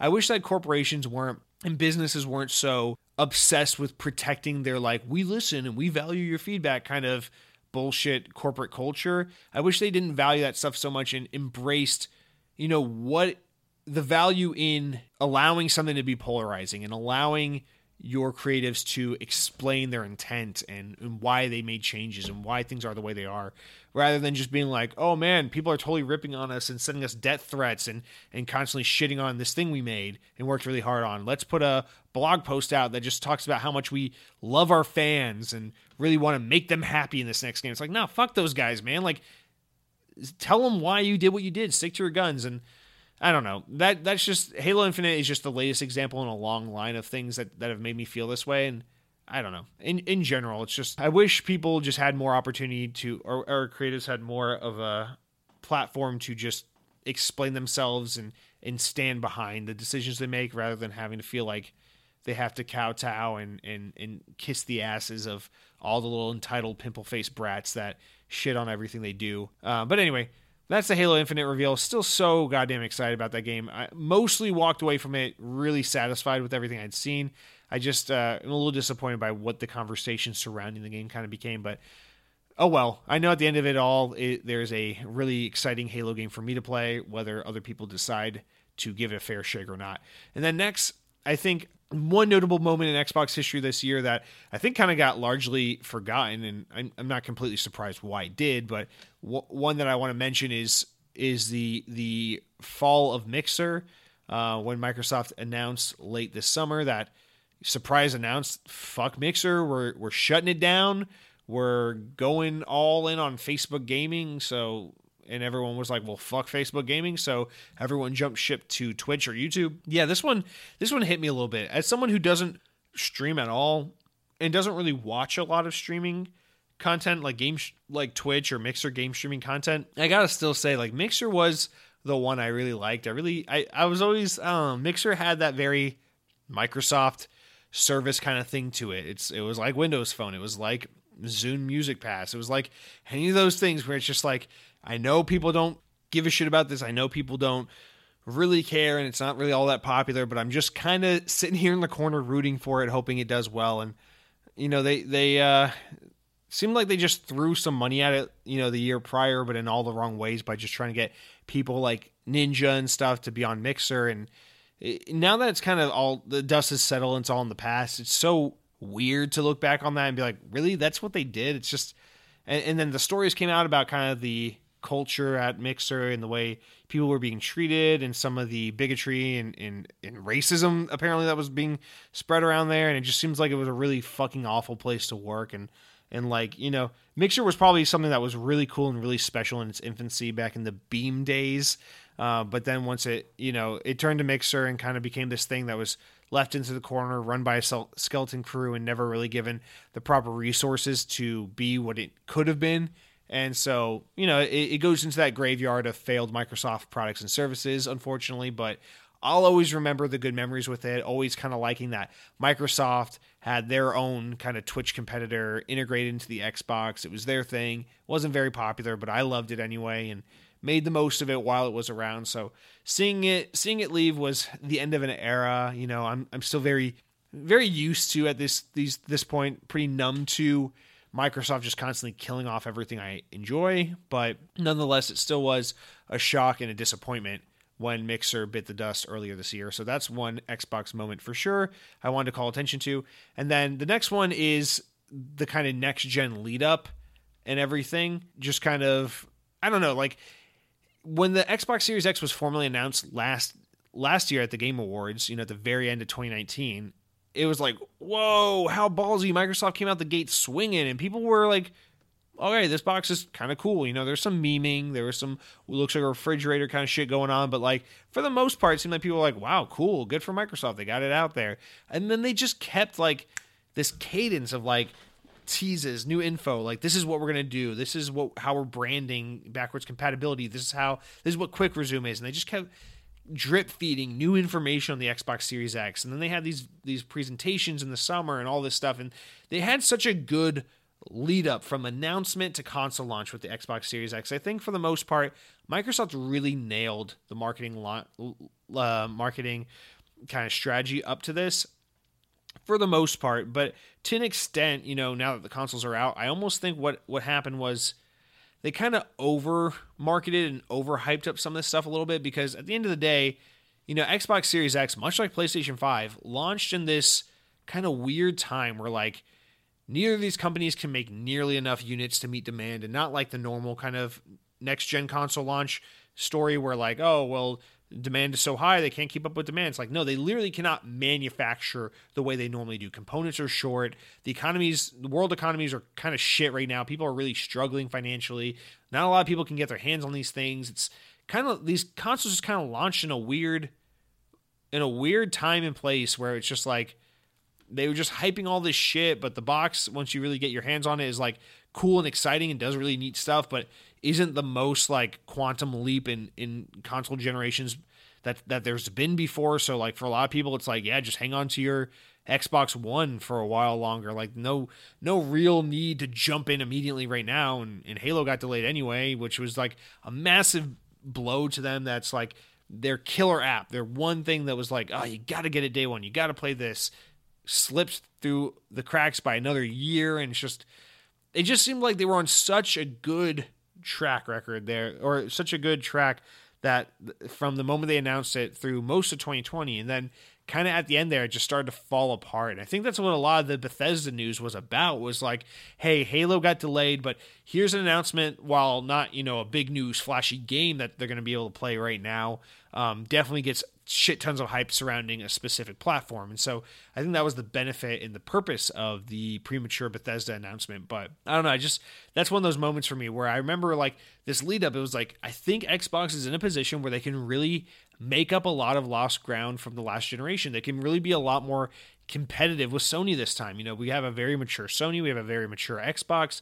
I think that we can see them kind of go neck and neck and and really get half and half the market. I'm sure PlayStation will still win no matter what, but I think Xbox can pull it a lot closer this time than they did last time. But now the consoles are out, I'm starting to really think that's not that's not the case. It really just seems like no matter what, people are just like, yeah, PS5 fuck Xbox because it's Xbox. And you know, the pre-order nightmares surrounding these things didn't help really all that much. But one thing, and I kind of wrote this as a second point, but we can kind of segue into this. One thing I, I find kind of crazy about this is how you know, Microsoft tried so hard with the Xbox marketing this year to be like, yeah, well, it's the next gen console, but we're not leaving behind the old players and only taking forward the new players. Like, if you have an old Xbox, we're still supporting you. Our games are still forwards and backwards compatible, compatible all around.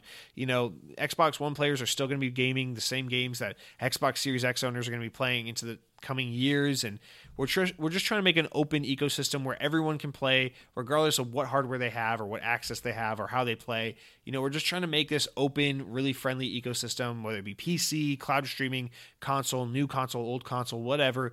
This is Xbox. It's a platform, and you can play it at the price point that works for you on the platform that works for you, however works for you.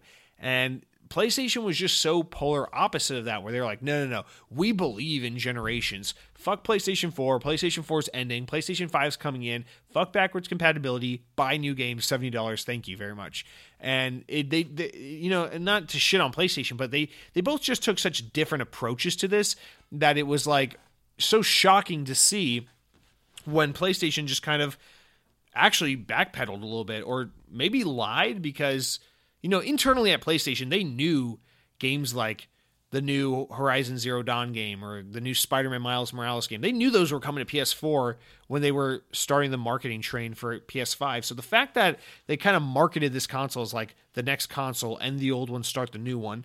But now they're like, yeah, all, a lot of our new games are going to be on PS4 also. Like, I literally just got through playing Spider Man Miles Morales on my PS4.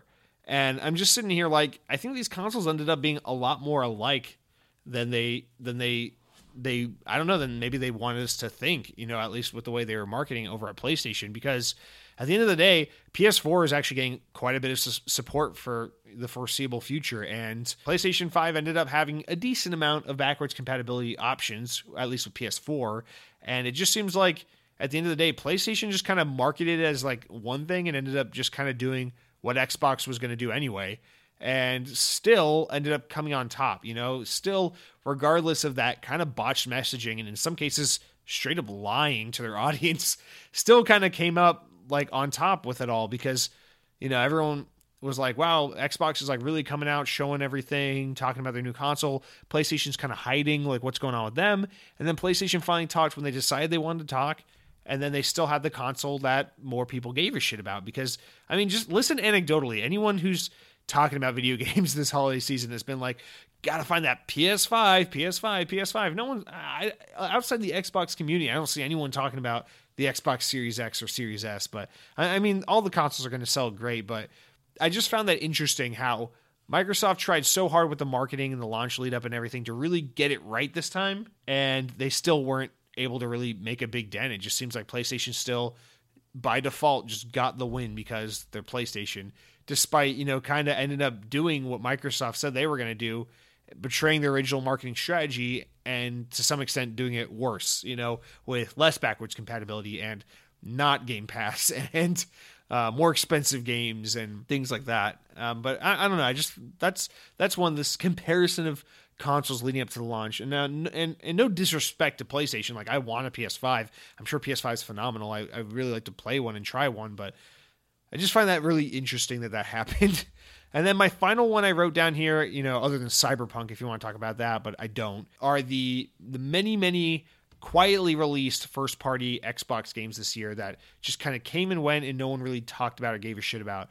Bleeding Edge, Wasteland 3, Minecraft Dungeons, Flight Simulator, Battletoads, Gears Tactics, Gears 5 Hive Busters, all these games. These games just kind of like Microsoft just nailed this cadence of like having games come out consistently throughout the year. They released a lot of fucking games this year. And I know Wasteland 3 due to contractual obligations still came to PS5, PS4 and everything, but that's because you know they bought in Exile while the game was already promised to other platforms and in development and everything. But still, Microsoft had this cadence of all these first party games, all these Xbox games, and and they just still, for whatever reason, with all these games, they weren't able to make a meaningful dent. I think the biggest ones of these games are Minecraft Dungeons and Flight Simulator for sure.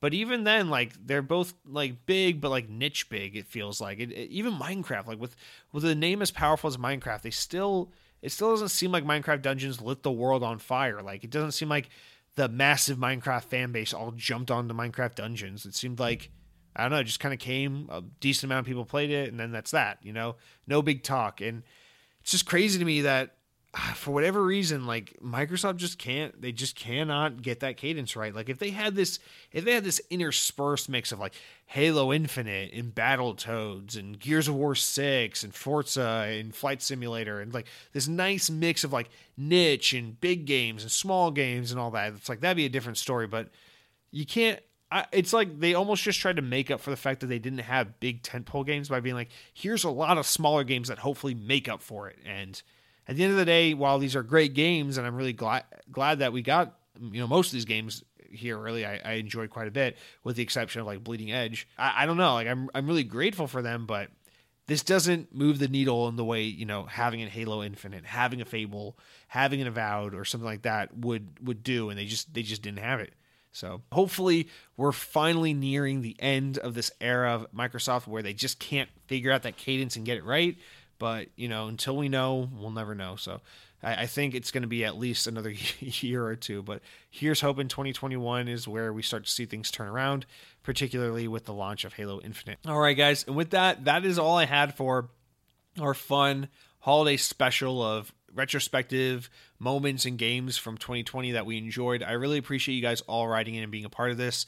I do want to close out uh, this week by going through just a small handful of comments uh, just regular comments unrelated to the topic at hand about games and, and, we played this year because you know 2020 was a big year for xbox on. This is a podcast. I started in the summer of 2019 and i i, I didn't know. I, knew i was disciplined and dedicated enough to do this show weekly uh, but i had no clue. Like I, I was like there's a possibility i do the show for like four years and maybe get like 70 to 100 listeners. And i just had no idea what to expect with this show but the fact that mostly throughout 2020, and I think largely thanks to this pandemic, unfortunately, th- this show has grown a, a ton, and it, it kind of blows my mind. I look at like the Spotify statistics and things like that, and there are thousands of people who have listened to this show, and you know regularly it's a it's it's a couple hundred, but like I man, I don't I don't care. Like it's it's so humbling to think that anyone listens to this show or finds enough enjoyment out of it to make a regular routine out of being a part of this. And the fact that you guys write in and and, and help discuss and, and leave your silly comments and banter with me and allow me to blatantly insult the shit out of you on the show for your fast food opinions means the world to me because this is this is what makes the show. Xbox On's been around for about a year and a half now, but has really only come into its own in the past 10 months or so. And I'm, I'm really, really grateful to everyone who's helped be a part of this and listen, whether you've listened to it once, listened to every episode, never commented or commented often. I don't care. Like, thank you so much for supporting the show. So I just want to kind of round out the final episode of 2020 by just reading some general comments that you guys wrote on last week's episode. It's my favorite thing about the show more than anything. I, I love hearing from you guys and being stupid and insulting your comments and having you come back and say what you guys say and it's just it's my favorite part of the show it's really honestly it's a lot of a lot of like where that part of my life that was filled by like a social life when I was younger, having more friends, you know, being having more free time to do things like a lot of that that part of my life where there's kind of like that void now that I'm a little older, I'm a little more strapped for time with, you know, my job, my relationship, living in a new place where I don't know as many people. A lot of that part of my life where that was once filled by more social activities and more friends and stuff has been filled by you guys in this podcast. And it's a little corny to say, but like, I don't know. Like, it feels like sometimes I'm like, I don't. I don't really give a shit about going out and hanging out with people. And like when my coworkers want to do stuff, a lot of times I'm like, eh, eh, I'm good. I don't really want to go out and do anything. Like I'm happy to just go home and play my game and I'll get my social fix on Thursday when the podcast goes live and people start commenting in and we start having the conversation. So that's kind of like the fun for me. That's kind of like my social life these days is is my relationship with my girlfriend in this podcast. And if anything, that's yet another 2020 story where, you know, a lot of people are separated and, and can't physically be together with friends and things like that. But I think having this podcast and having a platform where we can all comment in and, and, sh- and shoot shit and, and insult one another and play around like this has kind of been a way to I don't know, have have social contact and have community in a time where we're supposed to be stopping the spread and going out less often and staying at home whenever possible and all these things that make the world feel a little lonelier than it did a year ago. So I don't know. That's a really mushy thing to say. I know it's probably nothing you haven't heard before from some other podcast, but it doesn't mean it's any less true for me. And I just wanted to say that to you guys. Thank you so much for making 2020 a really fulfilling year from from the standpoint of my creative project, which is you know Xbox on is like the only creative thing I do other than maybe take dumps in the toilet. That's pretty much all I produce is is craps in this podcast. But I don't know, it's been really fulfilling doing it because when you guys comment, when you guys listen it lets me know that there's someone there on the other end, and that's a lot more. I, I don't know. That's that's more that's more like positive reinforcement and and um and just affirmation that you know I'm doing something right and that this is worth doing when I know you guys are there on the other side being a part of it. So thank you so much, guys. And so let's quickly change the tone and get really raunchy and stupid again with our final few comments of the week. First one comes from X Burke, who says, Just discovered your podcast searching for Xbox shows on Spotify. Absolutely love it so far. I can't really put into words, but there is something about your BS commentary that strikes me as refreshing in this oversaturated genre. Also helps that you made me laugh a ton. Thank you and keep being yourself. It works. Thank you so much, um, X Burke, for writing in with that comment. That's, I think, the perfect comment that kind of encapsulates everything I love about the show is you guys stroke my ego. But no, all joking aside, but I, I, uh, I appreciate especially what you say there about you know something about the BS comment commentary strikes me as refreshing this oversaturated genre. I knew going into making this show that Xbox On was yet another gaming podcast in a sea of billions of podcasts about video games, and yet another Xbox podcast in a sea of podcasts hosted by far more respectable and notable people in the industry. You know, you got Major Nelson's podcast, which is hosted by like the guy at Xbox and then you got the IGN show podcast Unlocked, hosted by you know like Xbox uh, IGN veterans and Xbox um, industry or sorry video game industry uh, xbox specific experts. And then you got like i think Kinda Funny recently just did a short run of xbox podcasts that kind of came and went but people seem to really like that. I never listened to it but it looks like it was pretty popular and well liked. And you know when i see these things and i'm aware that these other shows exist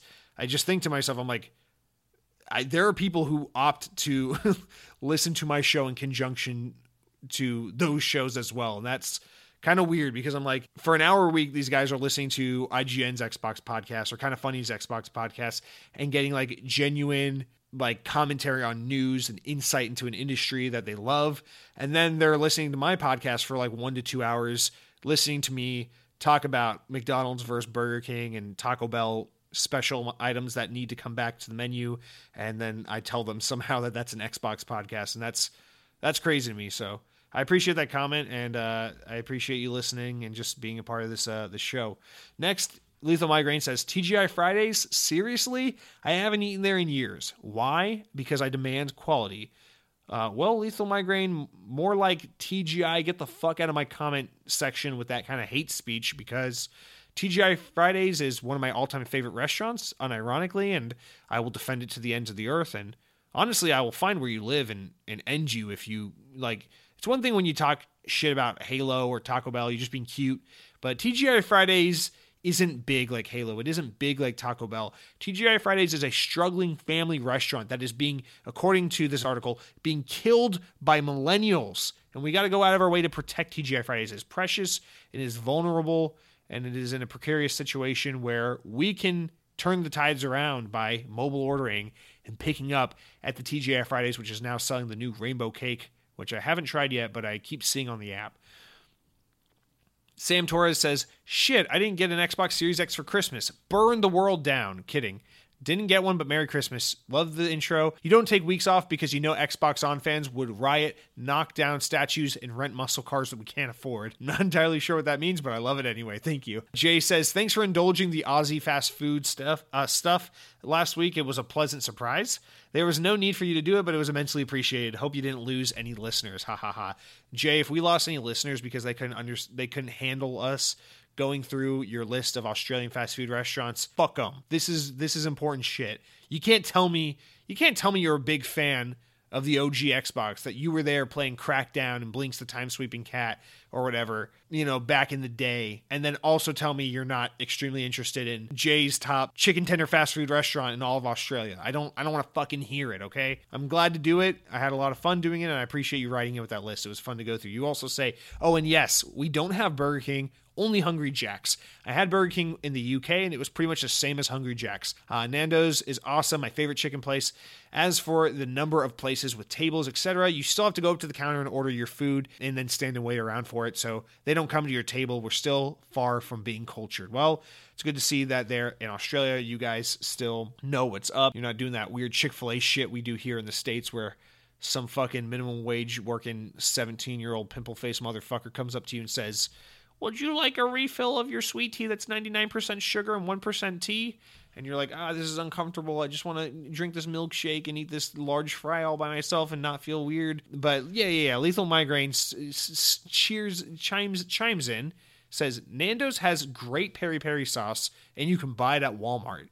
So this is really, this is really game changing because now I've got to buy this sauce at Walmart go home and use it and pretend I'm eating at an Australian fast food restaurant in the middle of a pandemic where I can't travel. So I, I appreciate the insider tip, the pro tip here, of course. Maybe I have to see what that tastes like on some fucking Tostino's pizza rolls or something. I don't know. Lethal Migraine also says Burger King bought Tim Hortons. So on paper, Burger King headquarters could be in Canada for the lower tax rates. And, and actually, I think that's exactly what happened. I think you're right, Lethal Migraine. Adam Ziso, Osismado, I'm so sorry. I, I don't want to butcher your name. Says, uh, Merry Christmas, Caroline, or is it Carol? I'm from Germany. Every year is from 2017 doing pizzas for Christmas, or I order it something different. I think what what you mean is that every year for Christmas you order a pizza. That's kind of your tradition. That's that's that's a good tradition. You say yesterday I tried Kiwami Yakuza Kiwami. How is how cool is the series? Feeling connection to the characters like a good anime. That's exactly right, man. Yakuza fan number 732 right here. We're we're small but passionate fan base. And then you say finally, what about Burger King? It's messy, but overall not bad, not at all. There was a Germany breakfast burger. It was kind of like the Bacon King, but with tomatoes, an egg patty, and more mayo. That that sounds phenomenal. I wish I could try that burger. A breakfast burger with egg, tomato, and mayo. And I assume it also had like bacon and cheese and all that shit because it's Burger King. But that sounds phenomenal. I'm uh, very much into that. I would love to try that sandwich. Maybe I'll have to go to Germany if it's still there. And then Wes H says, My wife got me a Series X for Christmas. Super excited about it. As a guy who only played uh, Madden 2K Elder Scrolls growing up, I'm about to dive into some Master Chief Collection. Never have before. On to the important stuff. The McRib is the best item at McDonald's. I'm not sure if McDonald's is overrated or underrated now. Taco Bell is objectively the best fast food restaurant, and it's not even close. Cookout is probably the second. Chick fil A and Bojangles are also great choices. As a North Carolinian, Sundrop is the best soda. Not a huge Pepsi or Coke guy, although Diet Coke is good, and I will die on that hill. Arby's does indeed have the meats, and Burger King shouldn't be allowed to serve food. Thanks for all you do. Well, Wes, I am extremely conflicted by this comment because I agree with a lot of it. First of all, congrats on your Xbox Series X. I hope you're enjoying it and that the Master Chief Collection treats you very well because you're about to experience Halo 3 for the first time, and that's uh that's something you only get to do once. So I hope I hope you shed some tears uh, because it's a it's a phenomenal experience and you're in for quite the ride. Now, the McRib is not the best item at McDonald's. Simply put, we've already talked about this. The best best item at McDonald's is either the double cheeseburger or the quarter pounder, but it's definitely not the McRib. And then you say Taco Bell is objectively the best fast food restaurant. Very correct. We're going to give you a point there. And then you say Cookout is probably second. Not correct. Cookout is pretty good, but it's not even close to second. And that's kind of a really. It's funny you mentioned that because I don't think very many of our listeners are going to know what the fuck cookout is since it's only in like I think it's only in like North Carolina, which is where it's from. Is it in South Carolina? I don't know. Is it in Alabama or Tennessee? I know it's in Georgia because that's where I'm from and we I had it all the fucking time. But cookout's pretty niche. It's in like some parts of the southeast and that's about it. It's not even here in Florida where I live and I'm pretty sad because I, I miss it a little bit. But no, cookout's not number number two. Cookout's like on the top 20 best fast food restaurant. Cookout's main attraction is its convenience and its price, not its food, but whatever. Agree to disagree. You say Chick fil A and Bojangles are great choices. I'll agree with that, especially Bojangles. I love that place. Also, we don't have that here and I miss it. You say Sundrop is the best soda. You are incorrect. Can't you just like fucking Cheerwine or something like that? Isn't that from North Carolina? You fucking creep. And then you don't like Pepsi or Coke, which but you do like Diet Coke, and that makes me really uncomfortable. That's a little bit of a psychopath thing to do. I would I, I really hope you never make children because I'm very worried for them if that's the kind of family they're born into where Sundrop and Diet Coke are acceptable, but Pepsi, Pepsi and in fucking McDonald's quarter pounders aren't seen as like top tier food. What what is this? Now, as far as Burger King not being allowed to order uh, to serve food, I kind of agree with you. Burger King really fucks up with the quality all the time. I want to love them, but they they make it so hard to love. But thank you for writing in nonetheless. And then our final comment comes our final comment of the year comes from Eddie Lawson, who says, Hey, longtime Spotify listener, first time commenter. I recently got a- an eggnog milkshake at Cookout. It's actually not bad.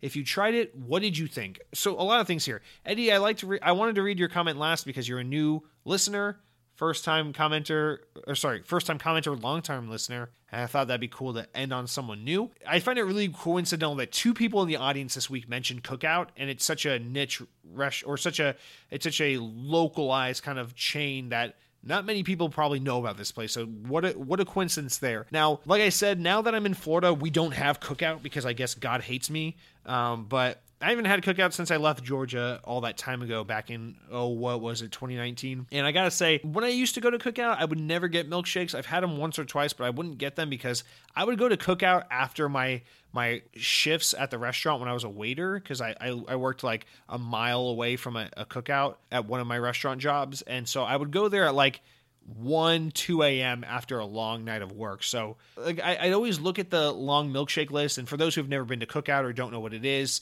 Cookout has like a list of milkshakes. It's like, what is it? It's like they have like 50 fucking flavors. They have a billion goddamn flavors of milkshakes. And unlike McDonald's, their milkshake machine isn't broken 24 7. You can order them whenever. And they're open like practically 24 hours. So it's awesome. Yeah, I never got really the, the milkshakes because I'd get there like 2 a.m. after a long Saturday night shift at the, uh, at the old Kona Grill where I was working at the time and I'd be like, man, I just want to go home and play Halo 5 or whatever because it's 2015.